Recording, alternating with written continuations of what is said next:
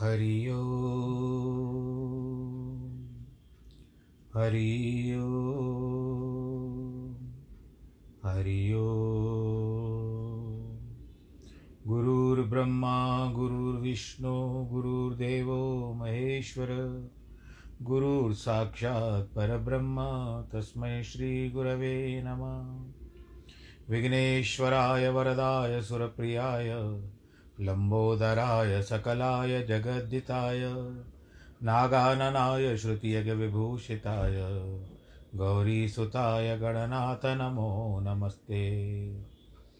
जिस घर में हो आरती, चरण कमल चितलाय तहाँ हरि वासा करे, ज्योत अनंत जगाए जहाँ भक्त कीर्तन करे, बहे प्रेम दरिया, तहाँ हरि श्रवण करे सत्यलोक से आए।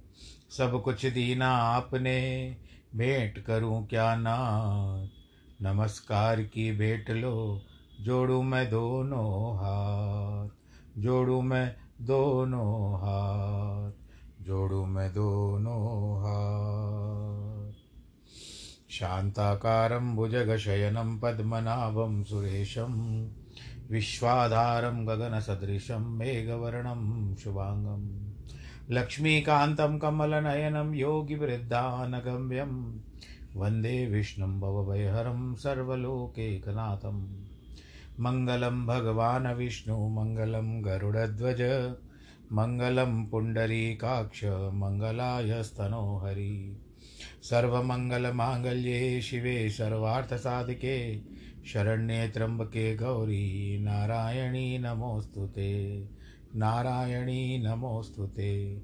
नारायणी नमोऽस्तु ते। श्रीकृष्णगोविन्द हरे मुरारे। हे नाथ नारायण वासुदेव। श्रीकृष्णगोविन्द हरे मुरारे। हे नाथ नारायण वासुदेव। हे नाथ नारायण वासुदेव श्रीनाथ नारायण वासुदेव नारायणं नमस्कृत्यं नरं चैव नरोत्तमं। देवीं सरस्वतीं व्यास ततो जयमुदीरयेत् कृष्णाय वासुदेवाय, हरे परमात्मने, प्रणतक्लेशनाशाय। गोविन्दाय नमो नमः। गोविंदाय नमो नमः। भगवान श्री कृष्ण के चरण कमलों में प्रणाम करते हुए श्रीमद् भागवत के पहले श्लोक को फिर से आरंभ करते हैं। भगवान श्री कृष्ण का ध्यान सच्चिदानंद रूपाय विश्वोत्पत्त्यादि हेतवे तापत्रय विनाशाय श्री कृष्णाय वयम नमः। यं प्रव्रजन्तमनुपेतमुपेतकृत्यं द्वैपायनो विरह कातर आजु आव पुत्रेति तन्मयतया तर्वो विने दुस्तन्व सर्वभूतहृदय मुनिमानतोऽस्मि। ब्रह्मा जी और विष्णु जी का उल्लेख है वार्तालाप में, क्योंकि ब्रह्मा जी के, ब्रह्मा, विष्णु भगवान जी के द्वारा ब्रह्मा जी की उत्पत्ति हुई है और वो सारे संसार के रचयिता बनने वाले हैं। और भगवान विष्णु उनको ज्ञान को ज्ञानोपदेश दे रहे हैं। अब ब्रह्मा जी भगवान से प्रश्न करते हैं, हे नाथ, अब मुझको आपके स्वरूप का ज्ञान हो जाने से मैं अपनी कृतार्थता को प्राप्त हुआ। यानी कृतार्थ यानी एक धन्यवाद होता है दिल से। और बहुत काल तप करके अब मैंने आपको जाना है। देहधारियों से आपकी महिमा नहीं जानी जाती है। यही दोष है कि वे आपके चरण कमलों में मन नहीं लगाते हैं। हे भगवान, आपसे परे कोई शुद्ध नहीं है, क्योंकि चलायमान होने से आप अनेक रूप में प्रकाशमान होते हो, पर किसी से भिन्न नहीं हो। आप सब चराचर भूतों के स्वामी और अंतर्यामी हो। विष्णु भगवान कहते हैं, ब्रह्मन, आप भी भांति मेरे स्वरूप को नहीं जानते हो। क्योंकि यह रूप जो तुमने देखा है, यह भी गुणात्मक है। और सत्य तो निर्गुण ब्रह्म ही है। इस शंका को उठाकर अब समाधान करते हैं। जैसे ज्ञान रस सूर्य के उदय होने से सदा अंधकार दूर हो जाता है, उसी प्रकार तुम उपासकों के अनुग्रह करने के अर्थ सौ अवतारों का एक बीज रूप, आदि रूप ग्रहण करते हैं। उसी रूपी में नाभि कमल में मैं उत्पन्न हुआ। ब्रह्मा जी कहते हैं। हे पुरुषोत्तम, हे आत्मन, आनंद मात्र में कोई संकल्प विकल्प न करे। भाई, मैं, अरे कभी कभी होता है ना, जिस तरह से दशरथ ने भरी प्रसन्नता से केकई को दो वचन दे दिए थे तो फिर उसने कब मांगे? जब चारों ओर से विपत्ति थी, तब मांगे। बहुत प्रसन्न मुद्रा में उन्होंने कहा, ले ले अभी तो। तो उसने क्या मांगा? कि एक तो भरत को राज्याभिषेक करा दो और दूसरा राम को वनवास भेज दो। इसी कारण आनंद मात्र में कोई संकल्प विकल्प नहीं करना चाहिए। करिए, परंतु कुछ विचार करके आप बता सकते हो कि आप सदा तेजोमय विश्व रचकर एक विश्व से दिव्य पंचभूत इंद्रियात्मक आपका यह आनंद रूप है। इससे परे और कुछ भी नहीं है। मैं देखता हूँ इस कारण आपके चरण कमल की शरण में हूँ। हे भुवन मंगल, यानी आप आप सारे भुवनों के मंगल करने वाले हो। आपने ध्यान में मुझसरी के उपासकों को चौदह भुवनों का मंगलदायक चिदानंद स्वरूप का दर्शन कराया है। उन भगवान दयानिधि को मेरा बारंबार नमस्कार है। जो नर के भागी, जो नरक के भागी खोटे प्रसंग करने वाले हैं, सगुण रूप का तिरस्कार करते हैं, उनको स्वप्न भी इस स्वरूप में दर्शन नहीं होता।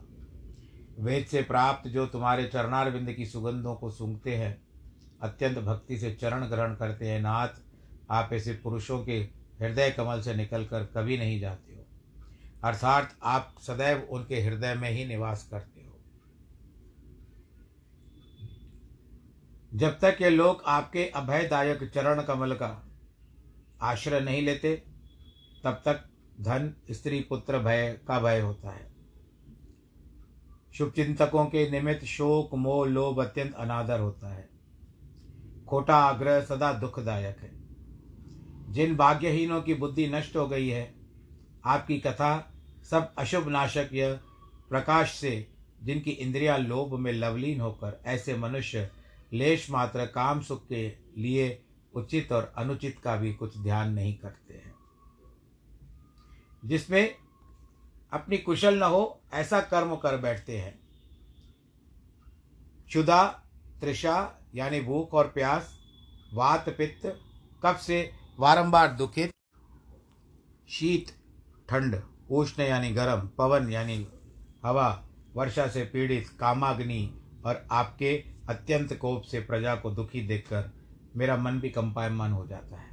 हे ईश, जब तक शरीर की इंद्रियाँ, अर्थ, वाया बल, मैं हूँ, इस प्रकार ईश्वर से अपने आप को अलग समझते हैं। इंद्रियाँ आपकी बस भगवान करे सब कुछ अच्छी तरह से रहे। जब तक इंद्रियों का बल होता है ना तो आप अपने आप को ही परमात्मा का रूप समझते हैं, क्योंकि भगवान कौन है? मैं ही हूँ। और पैसा भी आपकी बात करवाता है। और माया भी, माया धन जो आपने कमा करके रखा है। और बल भी अगर आपको है तो आप अपने आप को एक वस्तु समझते हो। कई कई लोग अपने आप को तीसमार खान समझते हैं। इस प्रकार ईश्वर से अपने आप को अलग समझते हैं।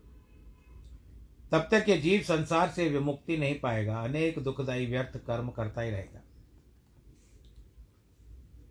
एक कहावत कही गई है कि दिन भर कर व्यापार बहु श्रमित करई निशैन विवश विषय सुख उजक झुक लत कबऊ न चैन की, कृष्ण करे या लाल की जय।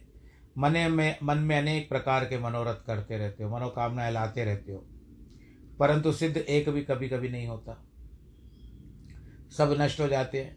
हे देव, तुम्हारे प्रसंग से विमुख जो ऋषि लोग हैं, वे इस संसार में बारंबार उनका जन्म होता रहता है, उनकी मृत्यु होती है।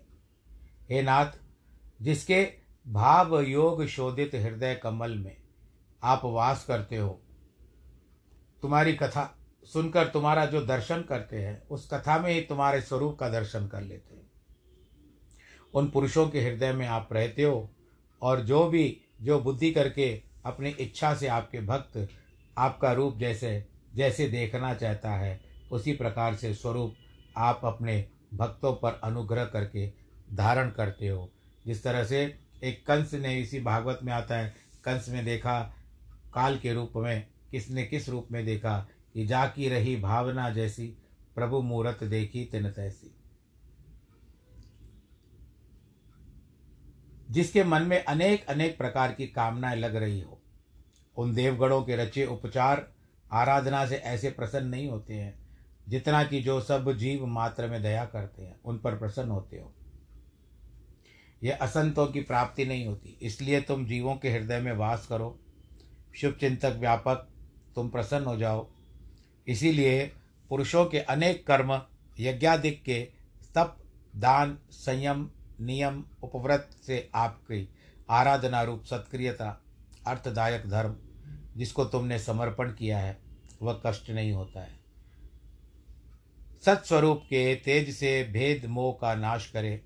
ज्ञान बुद्धि जिससे परे परे जगत की उत्पत्ति, पालन, संहार, निमित्त, नित्य, अद्भुत, लीला करने वाले ईश्वर को बारंबार नमस्कार है।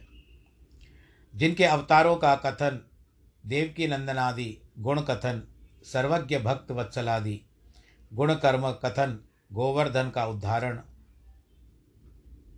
कंस, राति इत्यादि गुण कथन प्राणांत के समय विवश होकर के जो पुरुष इनका नाम लेते हैं, अनेक जन्म के पाप नाश कर, तत्काल सत्य स्वरूप ईश्वर को प्राप्त करते इसके लिए कहते हैं कि इतना तो करना स्वामी, जब प्राण तन से निकले, गोविंद नाम लेके तब प्राण तन से निकले।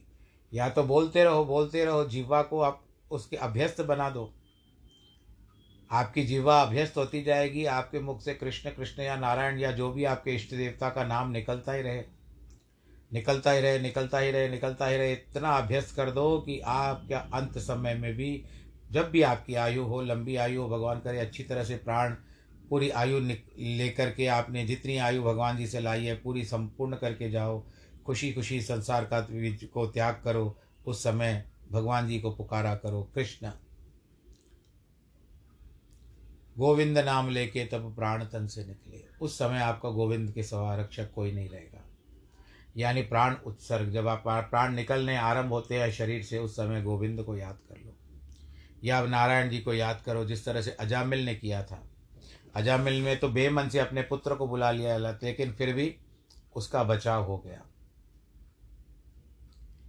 तो अनेक पाप का नाश कर तत्काल सत्य स्वरूप ईश्वर को प्राप्त होते हैं। भले कितना सारा जीवन भी, ऐसा नहीं कि अभी आप इसके लिए ओवर कॉन्फिडेंस हो जाओ कि यदि ऐसे कोई पाप रह भी जाते हो तो तत्क्षण भस्म हो जाते हैं और उसके पश्चात प्रभु अपना लेते हैं। आपको केवल यही करना चाहिए कि अब संसार से मेरा नाता छूटा, उस व्यक्ति को करना चाहिए कि इस संसार से मेरा नाता छूटा, मैं प्रभु की शरण, शरणागत हूँ, प्रभु जी मुझे संभाल करके ले जाओ। ब्रह्मा जी कहते हैं, मैं शिव, आप यानी विष्णु, उत्पत्ति, पालन और नाश के हेतु है। आप जिसके मूल ब्रह्मादि के बड़े बड़े जिसके कंधे, मरीचि मनवादा मनवंतादि रूप जिसका अनेक शाखा ऐसा वृक्ष रूप होकर के जो बड़े, उस भवन ध्रुम श्री भगवान को नमस्कार है।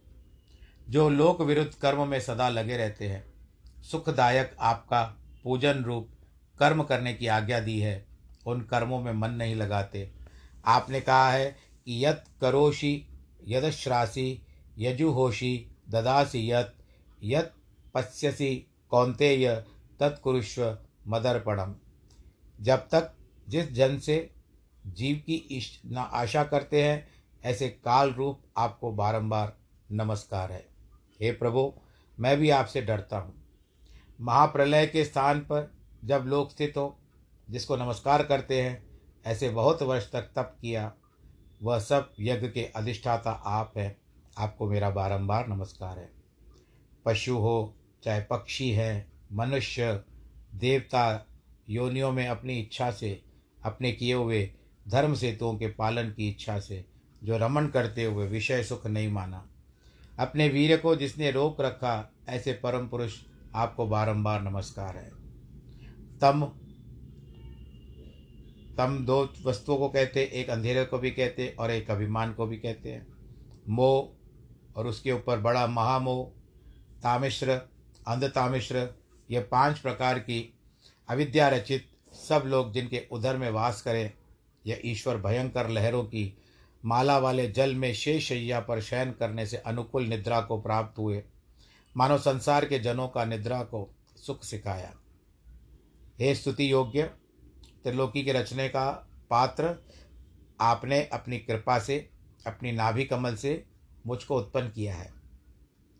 आपके उदर उदर में विश्व योग निद्रा के अंत में प्रफुल्लित कमल के समान जो आपके नेत्र हैं, जिसको हम कमल नयन कहते हैं, इसके लिए आपको। हे कमल नयन, करुणा सागर, कब कृपा मुझ पर कीजिएगा।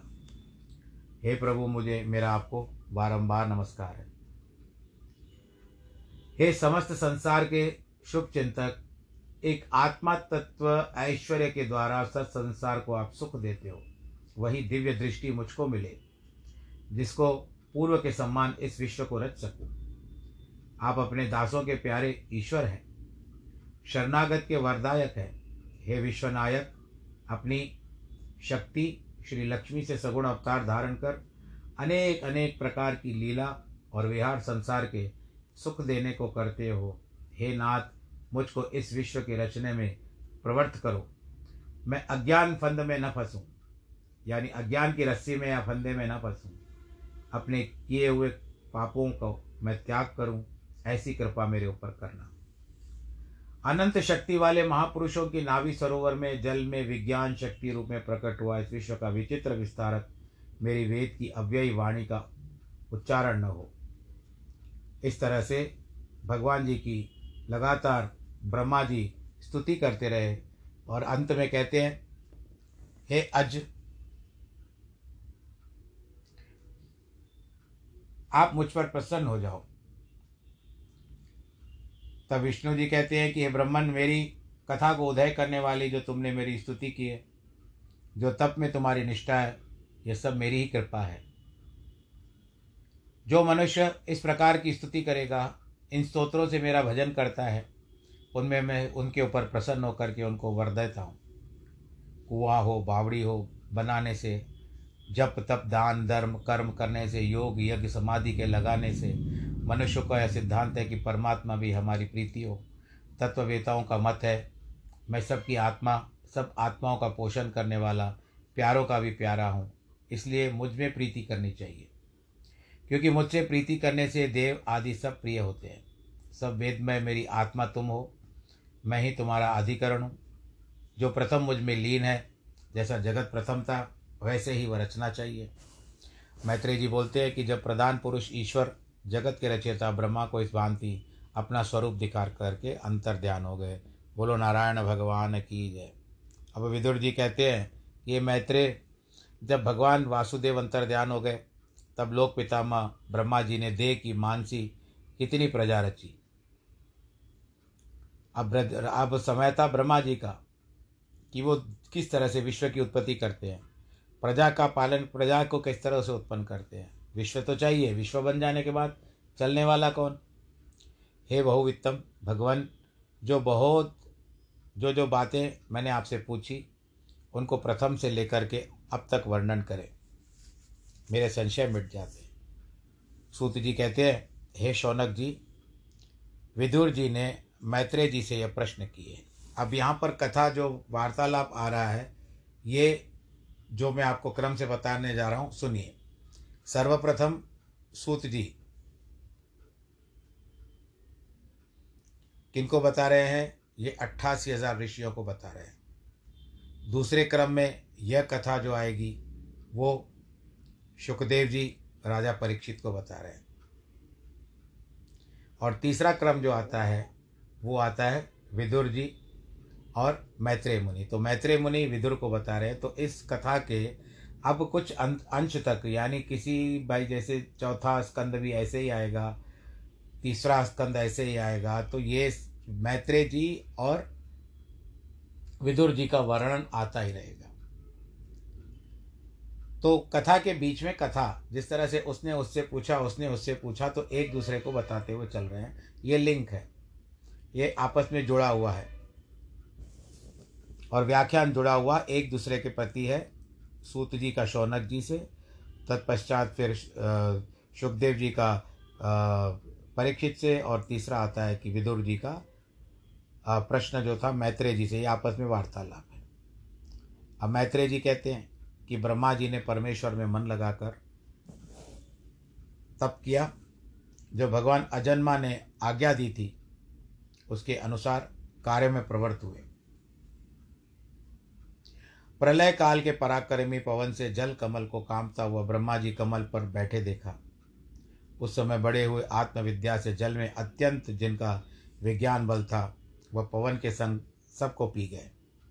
जब आकाश तक कमल को स्थित देखा तो विचार किया, इस कमल से पहले मैं तीनों लोकों को रचूँगा।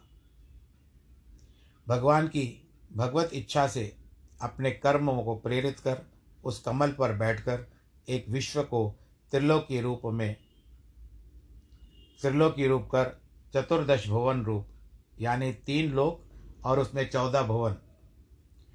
बहुत प्रकार से भावना के योग्य उसके विभाग कर दिए। तीन लोकों के चौदह विभाग हो गए।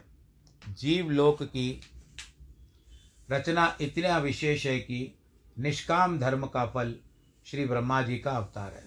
उन्होंने मन में कोई स्वार्थ नहीं रखा था, निर्माण करते समय। विदुर जी कहते हैं ब्रह्मन, अनेक रूपधारी, अद्भुत कर्मकारी परमात्मा को जैसे आप कहते हो और उनके काल से लक्षण होता है। कैसे हमसे कहो? मैत्रेय जी कहते हैं कि सामान्य से काल का स्वरूप पहले कहते हैं। गुणों से और उसका आकार करना, जिसका कोई विशेषण नहीं है एक स्थान पर रहे नहीं, सबका उपादान कारण आप ईश्वर का आत्मा है। ऐसे काल को श्री नारायण ने अपनी लीला से रचा है। निश्चय है कि विश्व ब्रह्म स्वरूप नहीं ब्रह्म स्वरूप ही है। विष्णु की माया से स्थित और गुप्त मूर्ति से काल रूप परमात्मा से अलग प्रकाशित है। जैसा कि यह विश्व अब यह है, ऐसा ही आगे था और ऐसा ही पीछे रहेगा। परंतु संसार के रचने की विधि नौ प्रकार की होती है। वह एक प्रकृति से होती है और एक विकार से होती है। वह दसवां सर्ग होता है। केवल काल से सदा प्रलय होता है। संकर्षण की अग्नि रूप द्रव्य से नैमित्तिक प्रलय होता है। अब प्रलय का बात की बात बताते हैं। केवल काल से सदा प्रलय होता है। प्रलय का अर्थ सब निश्चित है कि लय हो जाएगा। सारा संसार जल में लय हो जाएगा। और संकर्षण की अग्नि रूप द्रव्य से नैमितिक प्रलय होता है। अपने अपने कार्यों के घृसने वाले गुणों से प्राकृतिक प्रलय होती है।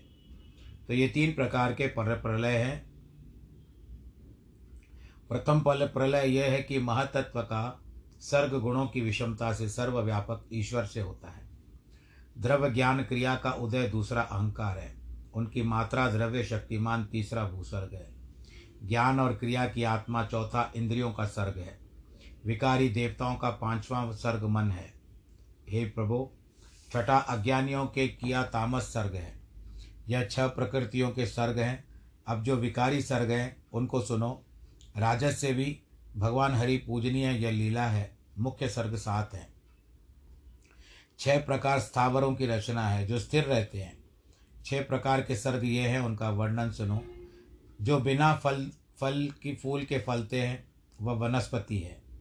जिनका फल अंत में पकता है, वह औषधि है। सहारे से बड़े वह बेल है। आश्रय से बड़े वह सही है। पहले फूल आकर पीछे फल लगे तो वो ध्रुम है। जिनका आहार संचार ऊपर से वे तामसी, चैतन्य गुप्त है। भीतर घटने बढ़ने को जानते हैं, इनके घटने बढ़ने का प्रमाण नहीं है, अनेक भेद होते हैं। पशुओं का आठवां सर्ग अट्ठाईस प्रकार का है। कल को क्या होगा, यह ज्ञान रहित है। आहार आदि का ज्ञान मात्र जानते हैं। नासिका के स्वर से जो कुछ अपना इष्ट अर्थ है, उसको जान लेते हैं। सूंघने मात्र से ही। दीर्घ ज्ञान शून्य है, बाकी ज्ञान समझ में नहीं आता, परंतु वस्तुओं का ज्ञान अवश्य होता है। उनके अट्ठाईस वेद कहते हैं, गौ आदि से लेकर के ऊँट तक इनको द्विशव कहा गया है यानी दो खुर वाले। नौ एक बकरा भैंसा कृष्ण सार मृग जिसको आप आ, शायद आ, काला हिरण काला हिरण जिस तरह जिसको कहते हैं लील लीला गाय शूकर रूरू मर्ग भेड़ और ऊँट। हे सतम इन पशुओं के खुर नीचे से दो चिरे हुए होते हैं। पैर हो तो उसके दो हिस्से रहते हैं। हे विदुर जी, खर, अश्व, खच्चर, गौर, मृग, सफ़ेद हिरन और चमर गाय, इनके खुर चिरे हुए नहीं रहते हैं, ऐसे ही रहते हैं। जब अब पंचनक पशुओं की बात सुनो, कुत्ता, भेड़िया श्रृगाल, बगेरा, बिलाव ससा से ही सिंह बंदर, हाथी, कछुआ, गो मकराधिक इन तेरह के पाँच नख हैं। अब पक्षियों के नाम कहते हैं। कौवा, गिद्ध, बक, शिकरा, अरुणशिका, मोर, हंस, सारस, चक्रवाक श्वेत काक यानी सफ़ेद कौवा और उल्लू, ये विहंग जाति के हैं। हे विदुर, नीचे से खाए वह नवंग स्वर्ग मनुष्यों का है। और राजस अधिक है, कर्मपरायण है, दुख में सुख मानते हैं। हे सतम देवताओं का सर्ग तीन प्रकार का है। वैकारिक जो कहा गया है, वह कौमार सर्ग दो भांति का है। देव सर्ग आठ प्रकार का है। विबुध पितर जो पितर होते हैं हमारे, असुर, गंधर्व, अप्सरा, सिद्ध यक्ष, राक्षस और चारण। भूत प्रेत पिशाच और विद्याधर और किन्नर आदि। किन्नर। हे विदुर, विश्व के रचयिता ब्रह्मा ने दश सर्ग वेद किए।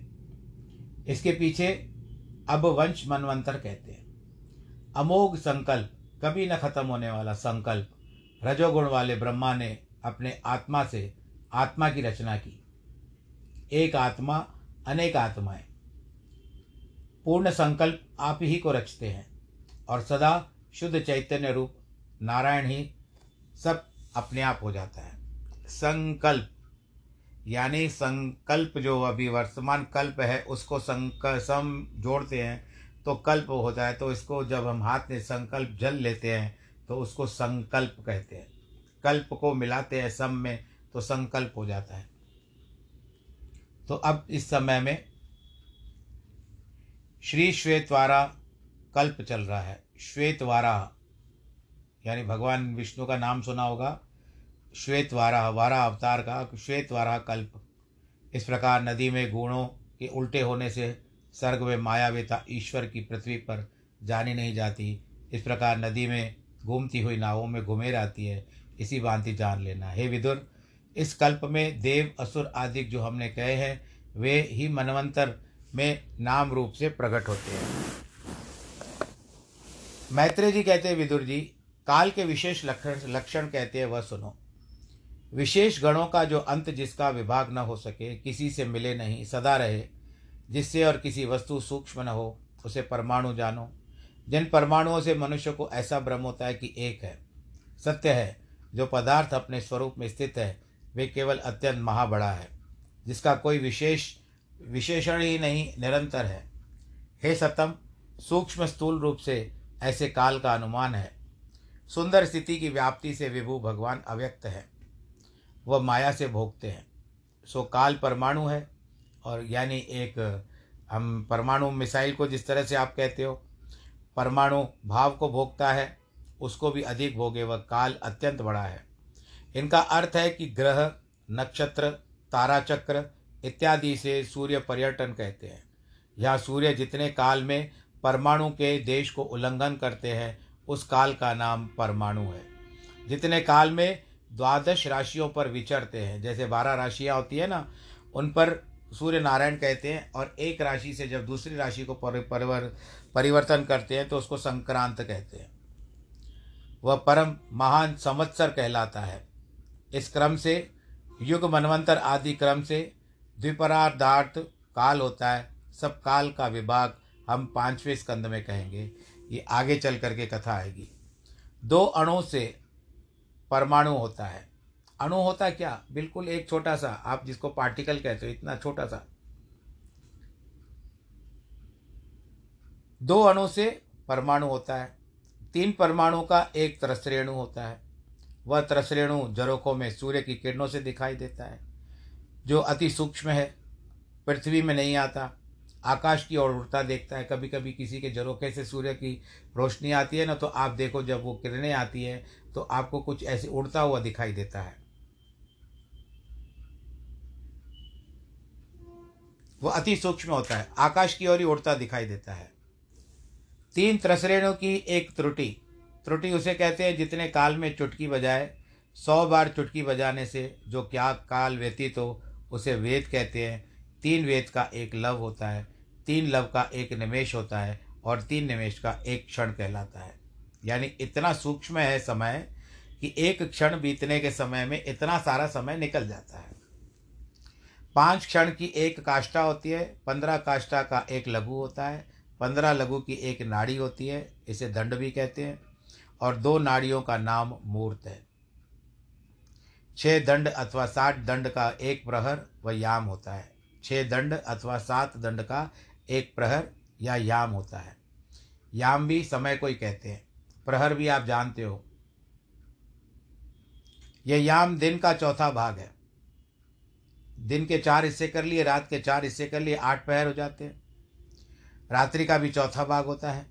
दिन रात के घटने बढ़ने का यम नियम है कि घटने में छः घड़ी का और बढ़ने में पाँच घड़ी अंतर समझना चाहिए। अब हम लोग सीधा सीधा हिसाब यह करते हैं कि जिस जब समय सूर्य उत्तरायण उत्तरायण में आते हैं तो उस समय आप देखो कि दिन बढ़ने आरंभ होते हैं वहाँ से। अब वर्तमान में उत्तरायण ही चल रहा है। अरे, उत्तरायण जब चलेगा तो उस समय दिन बढ़ता रहेगा तो कुछ घड़ियाँ, घड़ी पल बढ़ जाते हैं। सूर्योदय विलंब से होता है।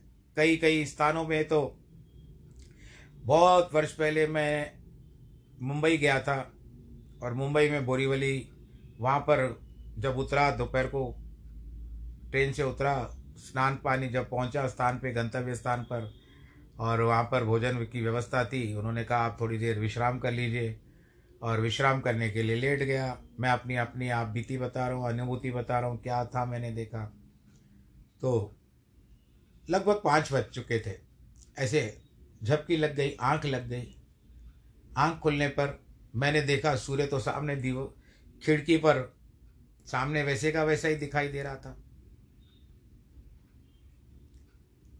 तो मैंने घड़ी देखी, घड़ी में देखा तो सात बज रहे थे और सूर्य देवता अभी भी आकाश में थे। बोलो, नारायण भगवान की जय। ये गर्मी की बात है। और उसके बाद कुछ घड़ियाँ बढ़ जाती है जिसके कारण सूर्योदय विलंब से होता है। अब विदेश में भी है कभी कभी ऐसे बताया जाता है कि आठ आठ नौ बजे तक सूर्यास्त होता ही नहीं है वहाँ। यानी नौ, आठ और नौ भी बज जाएँगे तो भी सूर्यास्त होता ही नहीं है, पर कभी कभी वो दिन को भी देर से निकलता है। तो ये लीला है प्रभु की, परमात्मा की, हमको केवल कथा करने में आनंद आना चाहिए, सुनने में आनंद आना चाहिए, हम इसको गहराई में जा नहीं पाएँगे हम इसके। छः और सात घड़ी का मोटा प्रमाण समझ लीजिए। एक घड़ी का अनुमान कहते हैं छः पल भर तांबे पात्र हो, सो उसी प्रकार पल प्रमाण भास्कर आचार्य ने सिद्धांत शिरोमणि में कहा है।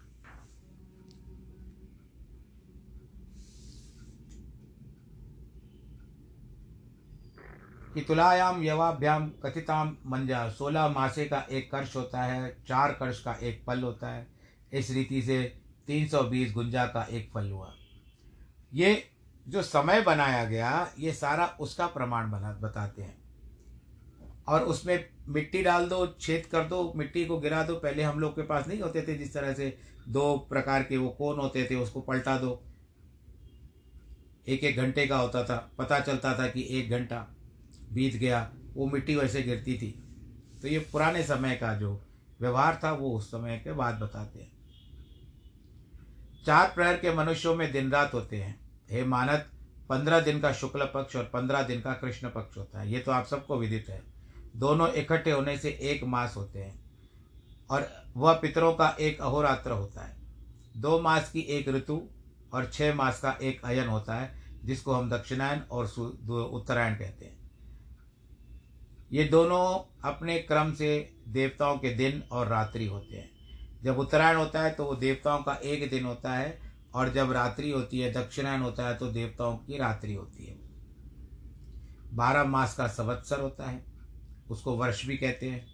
मनुष्य की परम आयु सौ वर्ष की मानी गई है। इस क्रम से वह सूर्य उदय अस्त होकर जगत की आयु क्षीण करता है। यानी आज का जो सूर्य अस्त हुआ, कल सुबह होगा तो आपका एक दिन चला गया आपके जीवन से।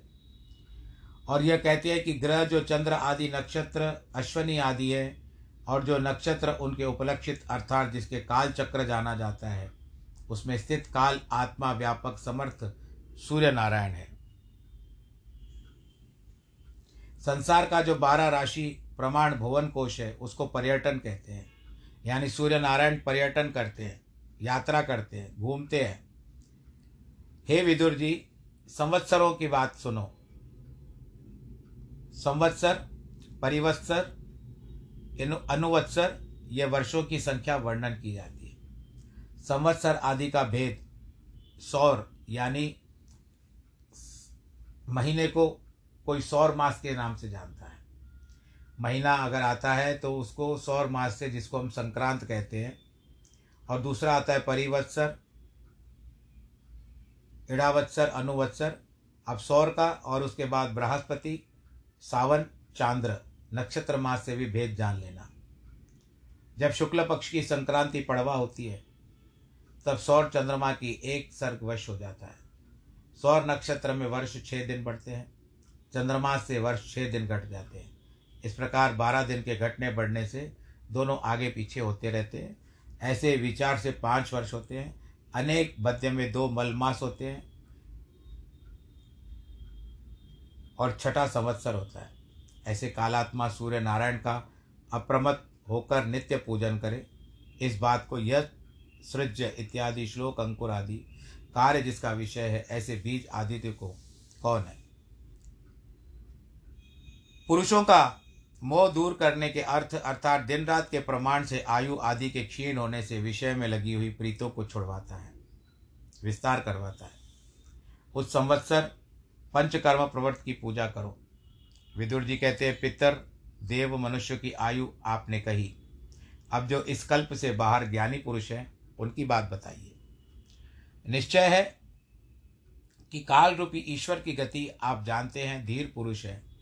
वे आप अपने योग्याभ्यास की सिद्धि से नेत्रों की विश्व की गति जानते हैं। विदुर जी, मैत्री जी कहते हैं, सतयुग, त्रेतायुग द्वापर युग कलयुग चार युग संध्या। चार युग की संध्या और संध्यांश के समेत दिव्य द्वादश वर्षों से निरूपण किया फिर बारह हज़ार दिव्य वर्षों की अवस्था होती है। सत्ययुग का प्रमाण होता है।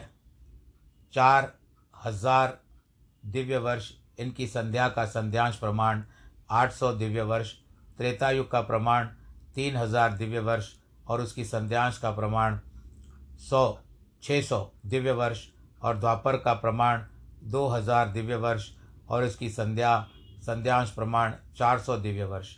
कलयुग का प्रमाण एक हज़ार दिव्य वर्ष और इसकी संध्या, संध्यांश प्रमाण होता है, दो सौ दिव्य वर्ष। इन सब का जोड़ लगाने से संध्या और अंश समेत चारों युगों का प्रमाण बारह हज़ार दिव्य वर्ष होते हैं।